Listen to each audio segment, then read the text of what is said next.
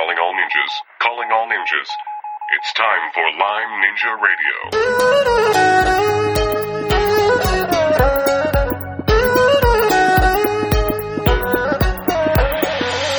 Hello, Lyme Ninjas. This is Lyme Ninja Radio, where we help you navigate confidently through your own personal Lyme journey. Everybody's journey is different, and a cookie cutter approach just won't work for Lyme disease. You need ninja skills. I'm your host and acupuncturist, McKay Rippey, and in this episode, number 119, we have Lyme expert and author Sharon Rainey. Also with us in the studio is our certified show producer and the brains behind Lyme Ninja Radio, Aurora. Hello. And in this episode, you will learn about Sharon Rainey's new book, Lyme Savvy, about changing the vocabulary around classifying Lyme disease, about scheduling downtime into your treatment protocol, and finally, how important it is to be emotionally prepared for your healing journey. This was a fabulous interview. I can't wait to bring it to you. And before we do, I have four items I'd like to discuss. And number one is the opening music. We've recently got two more, I don't want to call them complaints because, I mean, people with neuro Lyme have a lot of things to deal with. And the beginning of this podcast is a little bit jarring between the Morse code and the guy saying, calling all ninjas, calling all ninjas, and then the music with the Asian theme is kind of twangy. And I really understand how that can be jarring on people. And I'm trying to figure it out. There's no easy solution. Uh, the music that isn't jarring is so boring it'll put everybody to sleep, and that's not really an option. And I'm trying to figure out the technical side of thing where you can hit the fast forward button on your iPod or iPod Touch or phone or whatever and get it just to scroll forward right to the interview part of things. So if we figure that out, hopefully we'll be able to do that fairly soon. And in the meantime, we'll turn down the volume some so it won't be quite as loud. So that's, that's number one. We're working on that. I hear you loud and clear. The other thing is the Keto Challenge. I want to give a shout out to Emily for joining the Keto Challenge. If you're interested in that, please just go on over to lymeninjaradio.com and you'll see a pop up there for it. And we also have a new feature. We were so overwhelmed by the generosity of our listeners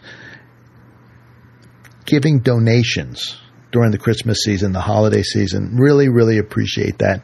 So we've got a more permanent solution now. It's a subscribe button. So what we're asking is if you can afford $4 a month, go ahead on over to lymeninjaradio.com. You'll see a donation, a tip jar there, and just go ahead and subscribe. It's a PayPal button. PayPal will deduct four bucks every month out of your credit card. And there are a couple levels above that if you have a little bit more money than four bucks. So that's essentially a dollar uh, podcast. If you can afford that, we'd really appreciate it. A little bit goes a long way to help defray our costs. And lastly, we'll be giving away Sharon's book, Lyme Savvy. So just going over to lymeninjaradio.com and click on that podcast and you'll be able to enter for Sharon's book. Aurora, we have some people. All right. Thank. Yeah, we do have some people to thank. So I just wanted to sit, have a quick shout out to Adriana and Matt for subscribing to Lyme Ninja Radio. Thank you. Thank, thank you, guys so much. Yeah. Like we said, a little bit goes a, uh, goes a long way and we really appreciate, uh, your appreciation, I suppose. Well said. And last week's winner of Dr. Ducharme's book, Lyme Brain, was Garrett. So that's actually two weeks ago, right? It was two weeks ago because last week yeah. you interviewed me. I don't have a book yet, so that was two weeks ago. Garrett. Oh, Dad, we need to get on that, don't we? we? Yeah, well, exactly. We'll put that on the to-do list, the back burner. Exactly. I have to open up a health center first. You have to come back from California help me open up the health center. I'm, I'm putting peer pressure on her. Uh, Garrett, we sent an email to you. If you haven't got it, please send back uh, email to me, McKay at lymeninja.com. That's M A C K A Y at lymeninja.com. if we don't hear from you, and I'll send out another email too, we're going to have to give the book to somebody else, we don't want to do that. Also, Stephanie, same thing for you. You won Connie Strasheim's new book, paradigms and new paradigms in Lyme disease. And same thing, if for some reason you get the email from us, I send a couple of them out, please send an email to McKay at lymeninja.com. Alrighty, Aurora, why don't you tell us a little bit more about today's guest? In 2009, Sharon Rainey was diagnosed with Bartonella and Babesia, which are co-infections of Lyme disease. But the final blow was becoming almost bedridden with back and knee pain. Four months later, after visiting a dozen different doctors, she found the right doctor who diagnosed her with late stage chronic Lyme disease. Her passions include writing and educating the public about the proper diagnosis and treatment of Lyme disease but she still finds time for reading, needlepoint, and knitting. Thanks, Aurora, and here's my interview with Sharon Rainey. Hi, Sharon. This is McKay Rippey from Lyme Ninja Radio. Hey, how are you? Terrific. So, what inspired you to write a book about Lyme disease? Um, a couple of things. One was that um, it had taken me so long to figure out what I had. Um, took me 30 years that by the time I got to the diagnosis, I was so relieved. And when I started reaching out to others for help, um, I actually sort of didn't get any positive response. And so um, I decided that I was going to write the book that I wished that I had when I was first diagnosed because there didn't seem to be anything out there to to kind of help patients get through the process. Yes, that is so true. And this is not your first book, correct? Correct. I wrote kind of a memoir um, back in 2010, and then earlier this year, I published, uh, wrote and published a, a healing journal for it's geared towards people who are chronically ill or have some kind of major or long-term illness. Um, it's different from any journal than I think most people have seen out there. Um, it's very easy and quick and short. You don't have to pour out your life story on the pages. What's that called? It's called The Best Part of My Day Healing Journal. Oh, very and cool. It's available on CreateSpace and Amazon. Okay, we'll make sure there's a link to that in the show notes at the end. And then also okay. tell me about your co-author, Dr. Mozayeni. Dr. How do you pronounce that? Mozayeni. Mozayeni. Yeah, I was close. I was close. Okay. um, well, he's been my physician, my treating physician for seven years. Um, I found him through a neighbor who had also been seeing him and was having great success. And um, I had applied to be a patient at a couple of other practices, but Dr. Mozayeni is the one that um, that I ended up seeing first, and he just explained 30 years worth of symptoms for me with one diagnosis, and it all made sense. Um, and he had a plan, so he treated me, and at the end of the the Bartonella treatment, um, I told him I wanted to write a book, and he said, "Well, I think we should do it together." So that's kind of how the the uh, co-authoring started. That's brilliant. It's funny. I consider Lyme disease diagnosed and really finding the right treatment uh, over the backyard fence. I keep using that phrase. And your story mm-hmm. of having a neighbor help you out. That seems how it works. It doesn't work through the standard medical channels. It happens over the backyard fence. Yes, not at all. Because in fact, I was originally diagnosed with lupus and my uncle called me and said, "You don't have lupus, you have Lyme." And here's the at that point, this was back in 2009, so IGeneX was really the only lab doing accurate testing. And then he told me to find a Lyme literate medical doctor. So that's how I knew to look for somebody like Dr. Mozayeni. But yes, you're right. It's not, you can't find it through the regular channels. You've got to, it's sort of an underground network sometimes. What it totally is. Well, now with the Facebook and various other things, it's not underground totally, but it's not on the beaten path. You definitely have to wander off. Mm-hmm. Now, and, and and I just got a call the other day from a mom, and she's uh, local to where I am in Central New York, and she was a bit hysterical. Her daughter had been bit earlier in the year and had Lyme disease, and was fortunate enough actually to get 30 days of antibiotics. But at that point, the local docs were like, "You're done," and she's still having symptoms, but she's having thyroid type symptoms, so she's going down the thyroid path, and essentially my counseling for her was find an LLMD pediatrician, and luckily we have one a couple hours away, and still go after the Lyme disease. Like, don't get stuck thinking it's just thyroid problems. Right. And that's one of the things we address in the book is talking about having a physician because this is a chronic illness and it starts to encompass your entire body and all the systems, not just one. It may not be just one area. So it's important to find a physician who's going to look at your adrenal function and your thyroid function and to see how they're all interconnected and then to be able to treat all of those. It is a 3D chess game, isn't it? It's complicated, lots of moving parts. Absolutely. Now that brings me, I really wanted to focus in eh, on your book and it's not really chapter four, it's part four. So, and the heading of that is matching patient, physician and process. And you have a very interesting heading here is what to look for in a Lyme literate MD. And then the subheading is the questions I should have asked. So in hindsight, what would you wish you asked your LLMD or plural D's? So yes, in section four we talk about matching a patient, patient, physician, and treatment, and I talk about in there the questions that I did ask, but then I also cover a short list of questions that I probably should have asked, but I just didn't know any better at that point.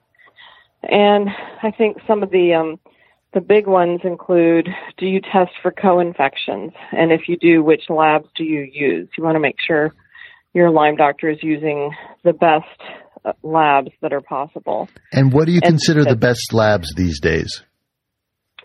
The best labs, in my opinion, are um, Galaxy Diagnostics for Bartonella testing and IGeneX and Fry Laboratories out in Arizona. And then Dr. Mozayeni actually has his own microscopy lab, so he does some of the testing in-house nowadays that um, maybe not all Lyme literate physicians can do. Those are great questions. It's the co-infections is such a big part of Lyme disease. I, think at this point, when after you've gone through the looking glass and you're a Lyme patient, when you say Lyme disease, mm-hmm. you automatically think Lyme and co-infections.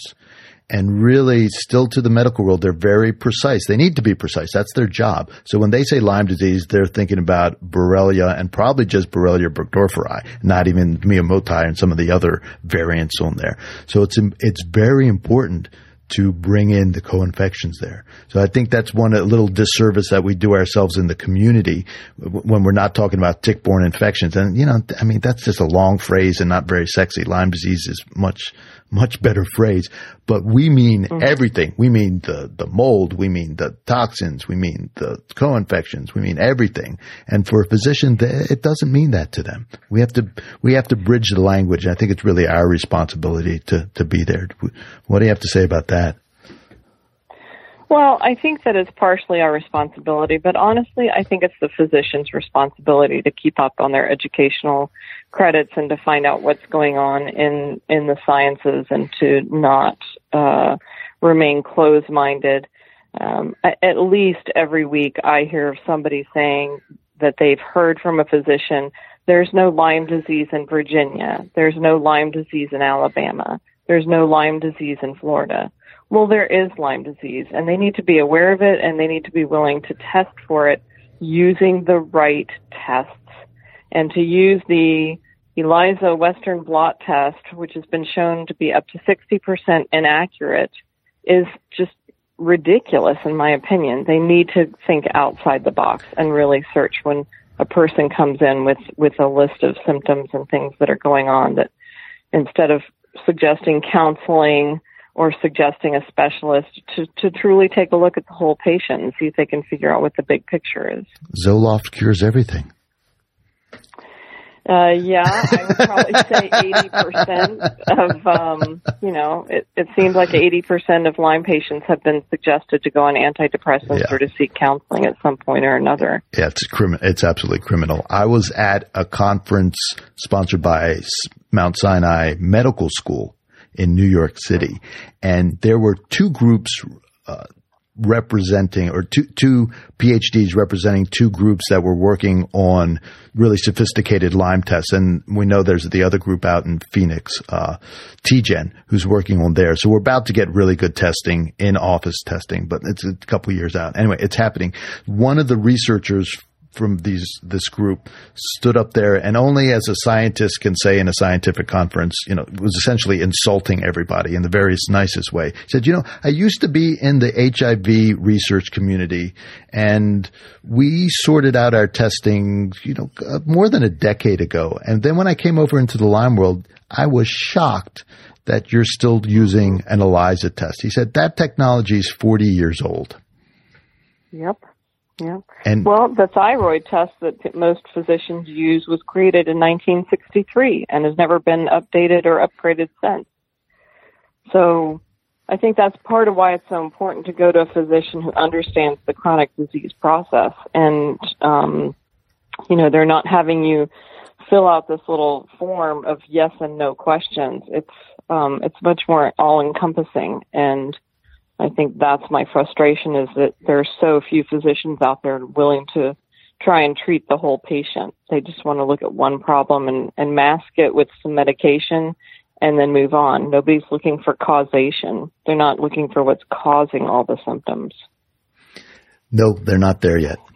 Uh, Absolutely. I think there there's some good clinicians out there who are interested and curious and want to bury down, but the system's working against them too. They're so most physicians are so crushed for time. They're all employees of hospital groups at this point, so they're they're parameters. I mean, they're McDonald's, essentially like McDonald's employees. They're they're scripted what they can do and what they're supposed to say in in those few minutes. And speaking of the whole Correct. patient, let's talk about finances a little bit because this is something that even in my podcast, I tend to skip over quite a bit because we're all interested in just the how to do stuff and how to get better and the different kind of sexy stuff. But really, this all costs money. None of this is free. It does. It does. And and I think part of the problem is that people try to um I mean because so much of it is not covered by um insurance and so it's all out of pocket. You're trying to figure out any way to cut costs at any way possible. Um the problem with that is that when you do, then you're not going to get the best medication, you're not going to get the best physician, you're not going to get the best treatment. And with a chronic illness like this, um, you really don't have much of a choice if you want to be able to get your health back at some point. Um, it, you know, it's even as simple as if you tend to buy um, vitamins and supplements uh, from, let's say, an over-the-counter place. Uh, consumer reports and different reports have shown that you may get only five percent of what it says on the label in that each capsule. So you've got to go with high grade supplements to help um, supplement your nutrition to help make the building blocks for a healthy body. And I think the same is true for finding the physician. You've you've got this is an investment. It's an investment in trying to get you well again, and it's not going to come cheaply. Now, how did you and Dr. let's see if I'm going to say right, Mozayeni, hmm decide where to start with your treatment? Uh, at that point, I was one of the, um, I was one of his first groups of patients that he was undergoing a test protocol with. Um, he thought he had it, but you know he needed test subjects to to work it out on. So there was a group. Um, I think it was about 236 of us, and he explained the order in which he was going to do the medication. He was going to spend a couple of months first just building up my immune system, um, and then we would start on the treatment for the Bartonella. Um, we hit a, a couple of spots in my treatment. One was um, my son ended up getting really sick and testing CDC positive for Bartonella, and he had to go into treatment kind of on a fast track. so we put my treatment on hold for a couple of, of months. And then there, the one month I was supposed to start a big treatment, I emotionally just wasn't ready for it. So he said, you know, if you're not ready for it, we don't do it because I need you on board 100%. So we just waited a couple of months and then I was ready. Um, but Dr. Mozayeni had it all planned out. He knows what he wants to try when and how, and then he adjusts accordingly to if people are trying to, um, you know, if people have a certain response to the medication, um, you know, then he tries to adjust as well to make it not such a tough, tough time. So you've brought up something very interesting. You uh, talked about deciding not to treat and putting things on hold. I think mm-hmm. really with Lyme disease and some of these other chronic illnesses, there's this rush to treat. And so can we talk a little bit more about that decision just to hold off a little bit? And do you feel it was the right decision? Um, I absolutely think it was the right decision. I think it's very hard to have everybody going through treatment in a family at the same time. Uh. And you really don't want all three patients um, to be going through the hardest part of treatment. So if you can stagger treatment times within a family, I think it's much more beneficial for everyone. Um, but there are also times when, um, you know, some people come in and they test really positive, but they're not really that sick. Um, and you know, treatment is hard. It's it's hard, and you're going to feel worse before you're going to feel better. So if you don't feel that bad to start with, I wouldn't necessarily treat right away. I would just. I have one friend who has 11 bands that tested positive um, for Lyme and or co-infections, but he's one of the healthiest people I know. Mm-hmm. So he's on a few supplements um, and he's being followed, but he's not going into, you know, he's not going to go into the big treatment program because his body's not calling for it yet. I think it's just something you need to be aware of. And then if you start to see some, you know, things happening in your body that um, are becoming a struggle to deal with, then I think treatment is warranted. But I don't think just because you test positive, you should necessarily treat. I ran into a chiropractor about a month ago who's been bit six times, has had a bullseye rash all six times, and is asymptomatic, zero symptoms.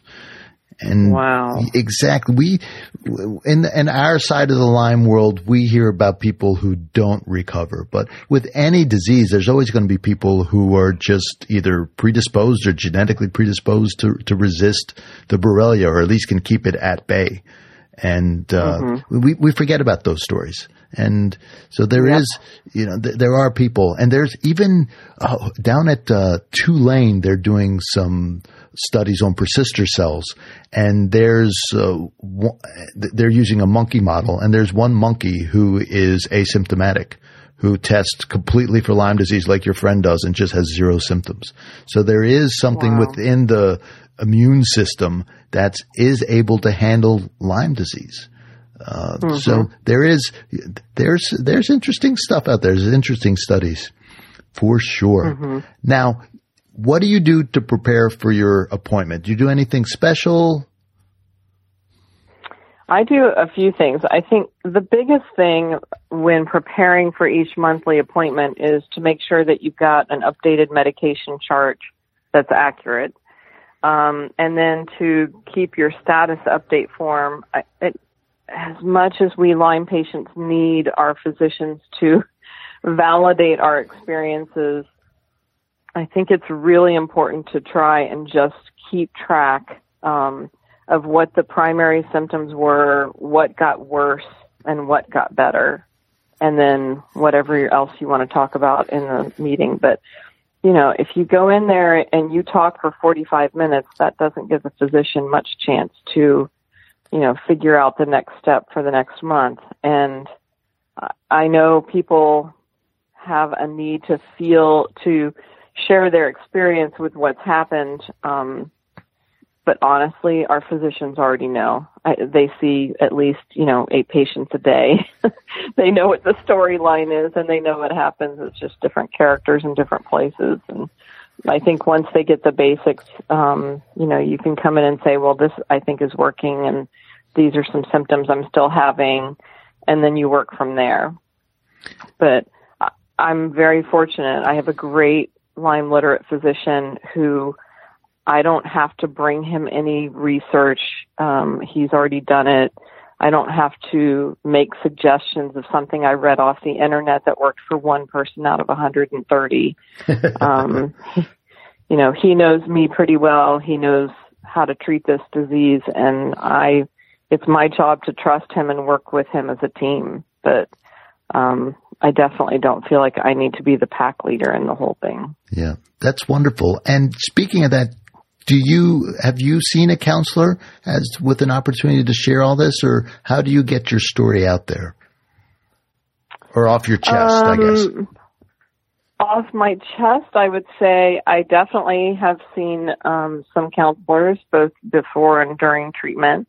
Um, we were in marriage counseling for a while and even family therapy for a little while you know, you definitely hit some bumps in the road, and I think both the disease causes problems, and I think recovery and and just treatment can cause some problems. So, we've been in different types of treatment in and out. Um, my father uh, died this past March unexpectedly, so I've been in grief counseling since then for that. So, I'm a huge proponent of, of getting help when you need it, um, and there are different kinds of help and I I found honestly for me to make the most um, significant healing emotionally.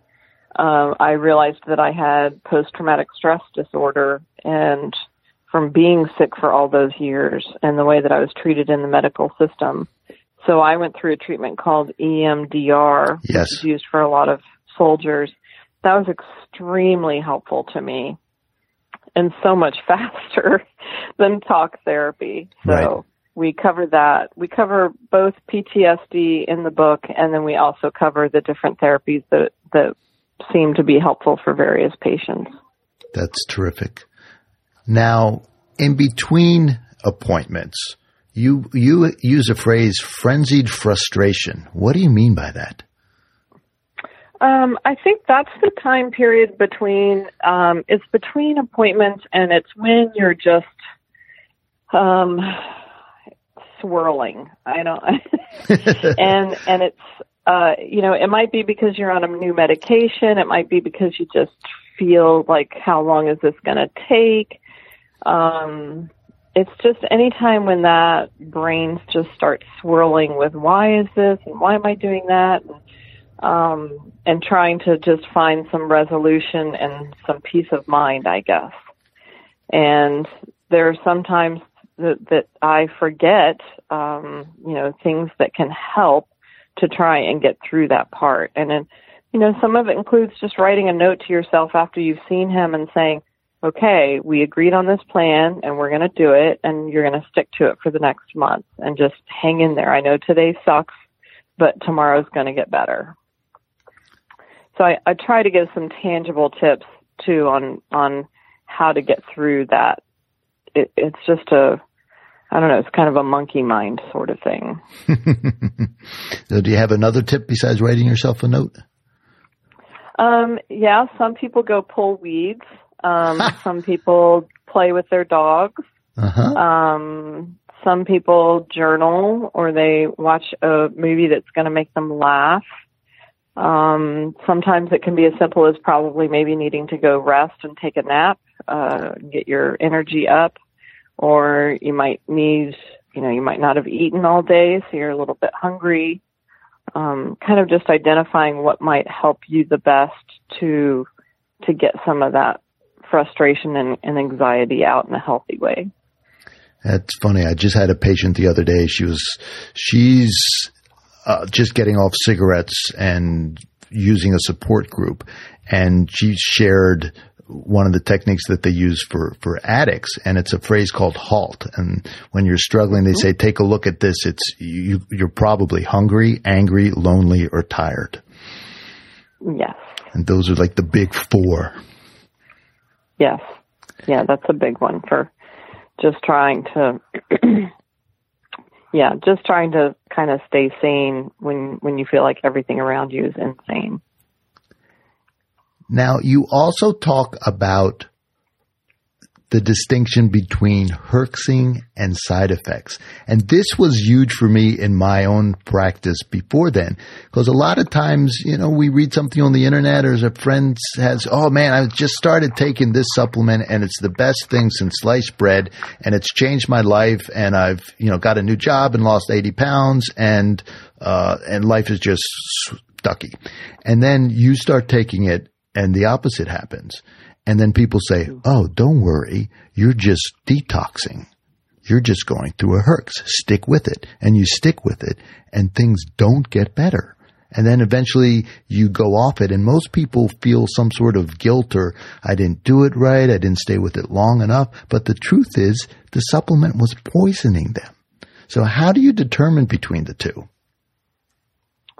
Well, I think when you're taking a medication that um, when a herx is a response where you have an intensification of your existing symptoms, um, maybe a couple of new symptoms, but then after a period of time, your health actually improves from where you were before you started taking the medication. So is that now, two my, hours, my 24 hours, a week? Um, it can be up to a week. Okay. Um, it's usually a couple of days. It's usually three or four days where you just feel really lousy and, and you think, oh, this isn't working. In fact, it's making me sicker. And, and the problem is, is that this is where patients to make decisions on their own and they shouldn't be. Um, if the doctor has put you on a medication, he's put you on it for a reason. So if you're having a strong response to it, um, it's okay to call them but if you also notice that, that you have this strong response and then a few days later you feel slightly better, that actually means the medication is working. What you don't want to do is you don't want to start a medication, start to feel symptoms, panic, and stop taking the medication because that could influence the ability to use that medication effectively at a later date for therapeutic use. So if you're considering stopping the medication, it's it's imperative that you contact your physician first and have a discussion about it. And sometimes my physician would say, "Okay, skip one day, but don't ever skip two days." Um, you know, if some if things were really harsh for me, or there were other ways that he and I worked the treatment schedule and the protocol to make it more amenable for what was happening to me when I took the medication. Right. And Dr. Mozayeni, he also, you mentioned, started with building up your body first before going after the bacteria themselves. Is that correct? Very much so. Yeah. Very much. So trying to give you a baseline of reserves and detox pathways cleared out and all that kind of stuff, correct?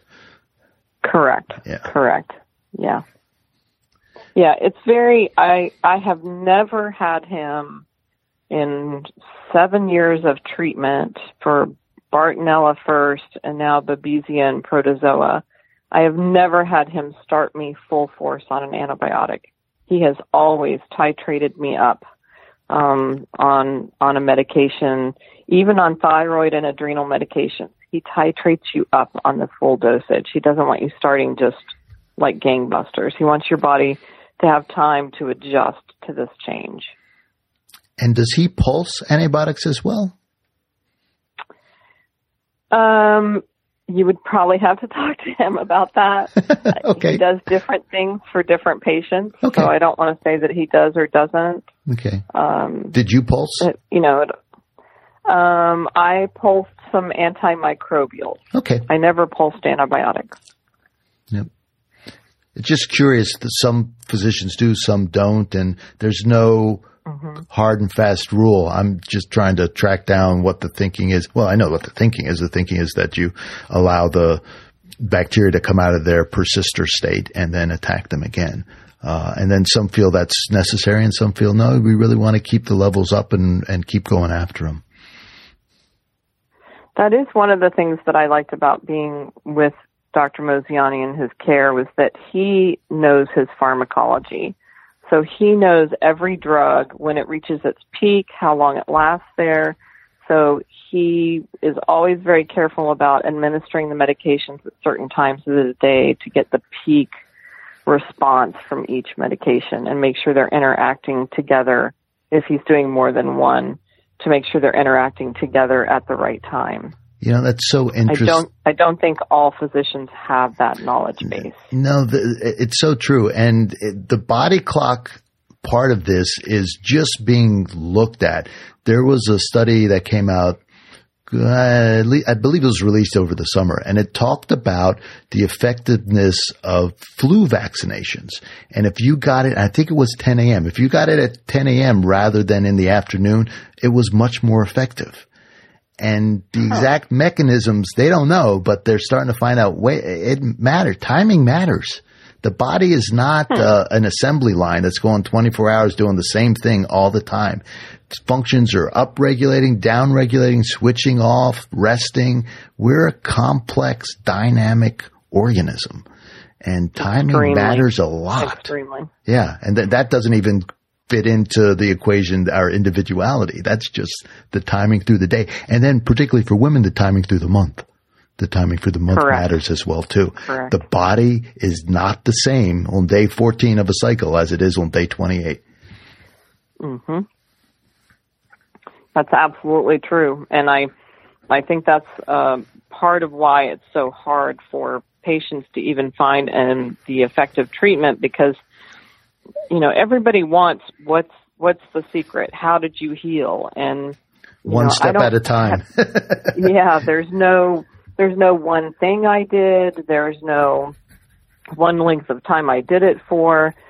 Um, even within my own family, we all had Bartonella. Um, my son had three strains. I had two, and my husband had one.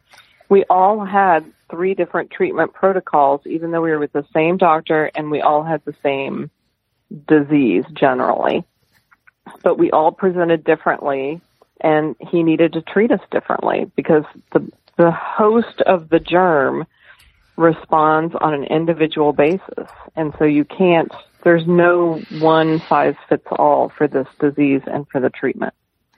I was just reading an article about the connection between Parkinson's and I forget the other disease. It's, it begins with a G and it's got like a French name to it. So forgive me for forgetting oh, that. Guillain-Barré syndrome, probably. No, it wasn't that. It was another one I had oh. never. It's extremely rare. It affects mostly hmm. people with Jewish descent, Middle uh, European Jewish descent. It's it's it's pretty rare, like hmm. one in four hundred thousand. But anyway, what the connection, and then they were beginning to con- connect it to other uh, cognitive defects later on in life.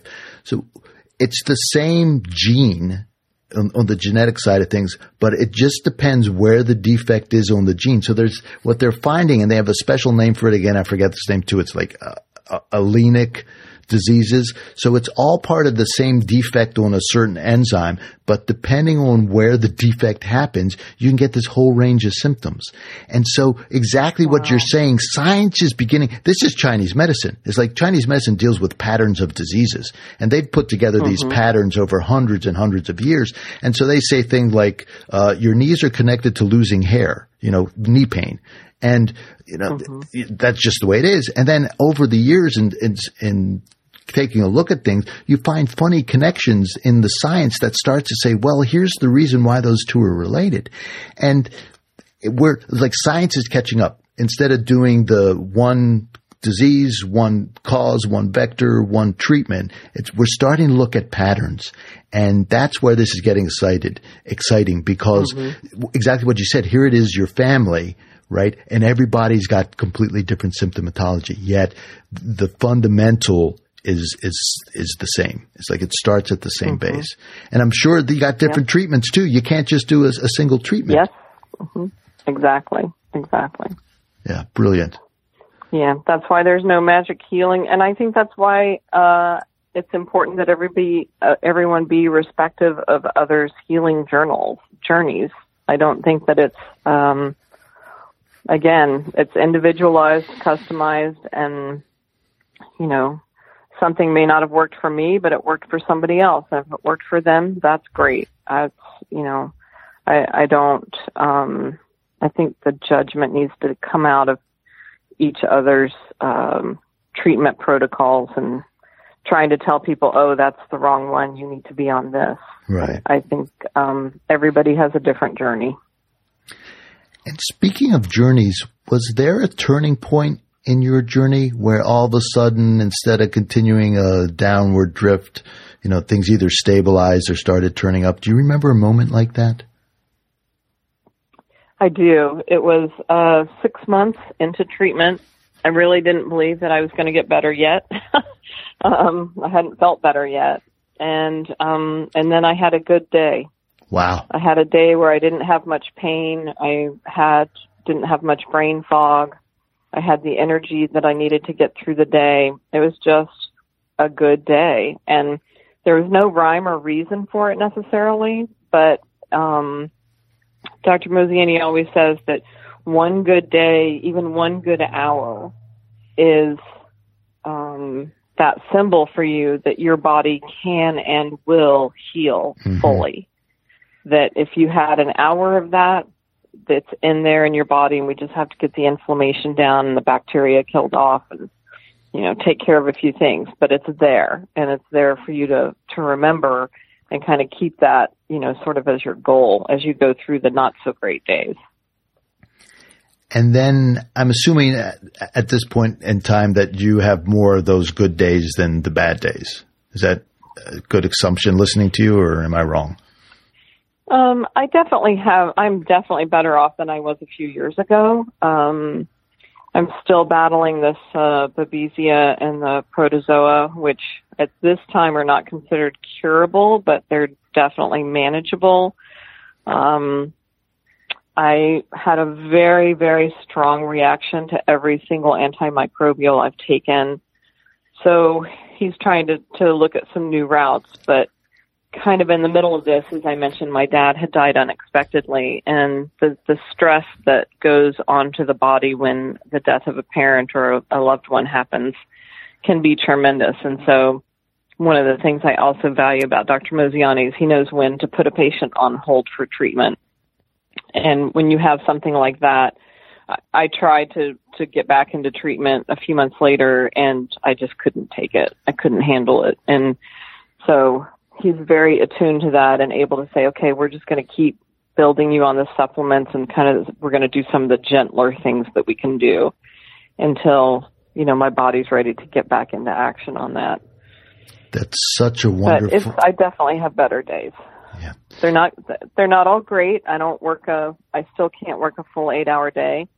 Um but I can work a 6-hour day. So so I work a 6-hour day. That's fabulous. It's such a good reminder. Are, are you familiar with Wendell Berry, the author and poet? Mm-hmm. Yeah. One of the things he likes to point out, so he's a philosopher, social critic, and and English was an English teacher at U- uh, University of Kentucky, maybe anyway, somewhere down that that way. And he says, you know, in this modern era where we do so much mental work, we forget that there are limits on what we can do. He said, if you're a farmer, you know, if you've put out put up a thousand bales of hay that afternoon, at some point your muscles just can't lift another bale. It doesn't matter what you want to do. He said there are there are limits, and we forget this. And what you're talking about is, yeah, there's a, there are limits. There's only so much stress and life that we can fit into ourselves. And people have different you know volumes that they can handle. Some people can have more, some people less, and it's important to know and honor and respect those different things. But at some point, there's an enough, and your message of it's okay to pause for a little bit or even back off for a little bit, I think is very very important. I, think you're right. I think it's um it's essential, and I it, it comes down to acceptance. You know, acceptance of this disease, acceptance of where you are, um, acceptance of your life circumstances. Most of us come in to treatment not in the best condition, mentally, men, mentally, physically, or spiritually, um, and it takes time. But it's a it's honestly, it's a process of learning to love, and most of all, to love yourself before others. And many of us are not taught that. And I think once you can respect yourself and love yourself and embrace the imperfections and and just work with what you have instead of um, instead of complaining or wishing or beating yourself up. Um, just work with what you have and move forward from there. But it, you know, it took me years. It took me. This was not something I figured out overnight, and uh, you know, it took me a while to figure it out and work it out, and then be able to write it down. But I, I think that's in the end what has gotten me to where I am and where keeps me on the healing path and not sliding backwards. That's so beautifully put, and I especially like the phrase love yourself first. I think it gets confused that if I love myself first, I'm loving myself instead of my family instead of other people around me. It's not instead, it's first. It's the old mm-hmm. tired, you know, the airplane's going down and you reach for the mask, the oxygen mask yourself before you help the child. You know, it's, it's yep. that, that old hackneyed phrase, but it's, it's, it's hackneyed, but it's true. It's like if you don't love yourself, yep. you can't love anybody else. You right. really can't. Right. Sharon, thank you so much. You've been incredibly generous with your Friday afternoon. I really appreciate it. Let's help people find your book. What what are your web addresses? How can they find the book? You can find the book. Uh, you can find both books, the Healing Journal and Lyme Savvy, on Amazon.com, and you can also go to LymeSavvy.com, and I have uh, a link there. And you can also go to Sharon Rainey dot com, and that's S H A R O N R A I N E Y dot com. And so if you go to any one of those, you can you'll find it and be able to order it. Brilliant, and we'll be sure to have all those links up on the show notes for your episode. Sharon, thank you so much. All right, thank you. Take care. All right, bye bye. All right, bye. It's always a pleasure to edit these these conversations where the conversation just flows, you know? Uh, there are some times where I have to edit quite a few bits, but this time I could, uh, it was really, really, I got a preview into, for the episode. And one of the things that I really, I thought you brought, that you and Sharon brought up that's, that I thought was really important to read it, to reiterate was how the body doesn't is in constant flux. It doesn't stay the same and how good doctors can figure out how to factor in those treatments into those body cycles so that they'll be most effective. There's an old saying that goes you never step in the same river twice and that really goes true holds true for healthcare and particularly Lyme disease, so much can change from day to day and the damage can accumulate or the nutrient depletions can accumulate or all the above or a new virus can be added in or a, a new mental stress or emotional stress. So there is so much that changes from day to day. And just the nature of Lyme itself and the co-infections, the 30 day cycles, you add that in with a person's own hormonal cycles and daily cycles. And it's, it's, as Bob Miller says, a 3D chess game played underwater. It's incredibly difficult. And that also, this reminded me when I was speaking with Sharon about Chad Edwards. That was that interview that got cut short because we got the bad news about uh, your grandmother that day. But he, yeah. He, he, we had a wonderful chat with Dr. Edwards, and he was talking about traumatic brain injury and post traumatic stress disorder. And they really dovetail in with this conversation with Sharon very, very well. And we'll put a link to that interview on the show notes there. So I recommend really go check out Dr. Chad Edwards interview that we did a couple weeks ago, number 109. So 10, wow, that's 10 weeks ago already. Amazing. and I'd like to give a special yes, shout out to Emily who joined the Keto Challenge last week. So Emily, thanks for joining us we welcome you in the Keto Challenge and very interested to hear what the results are. adding exogenous ketones into your Lyme protocol. We'd love to hear it. And Aurora, why don't you read us that uh, that email that we got a couple weeks ago?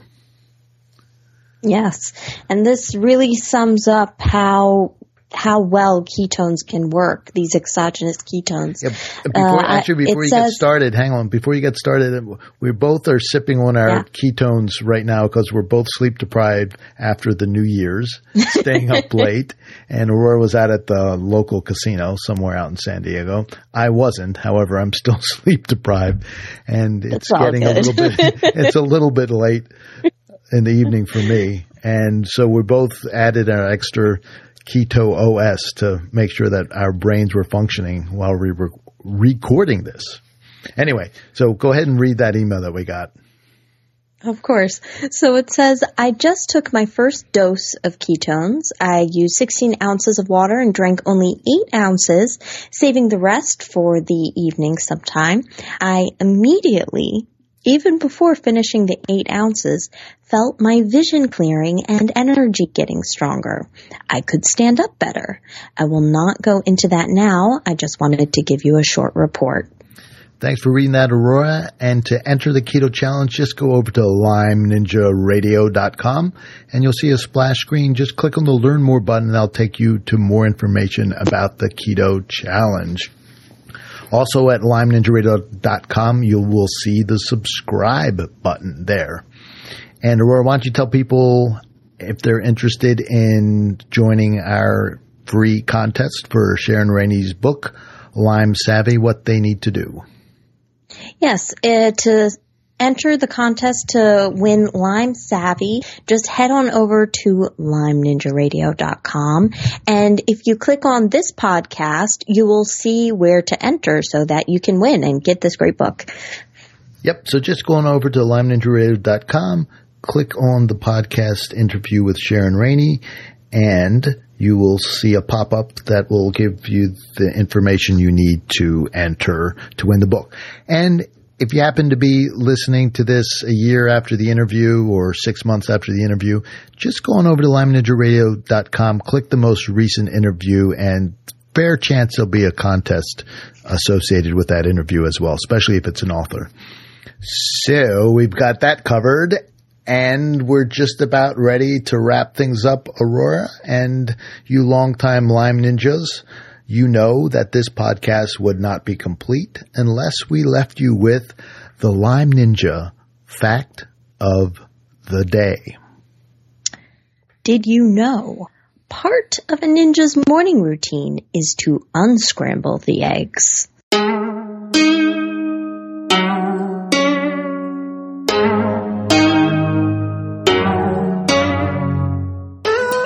Ninja Radio is a purely public broadcast and is not intended to be personalized medical advice for any individual's specific situation. Each individual's medical situation is unique, and Lyme Ninja Radio should not be relied upon and or considered as personalized medical advice. Lyme Ninja Radio is not licensed to render medical advice and should be considered simply the public opinion of Lyme Ninja Radio and its guests. Recommendations on specific treatment options are not intended to address any listener's particular medical situation. As always, contact your physician physician before considering any new treatment.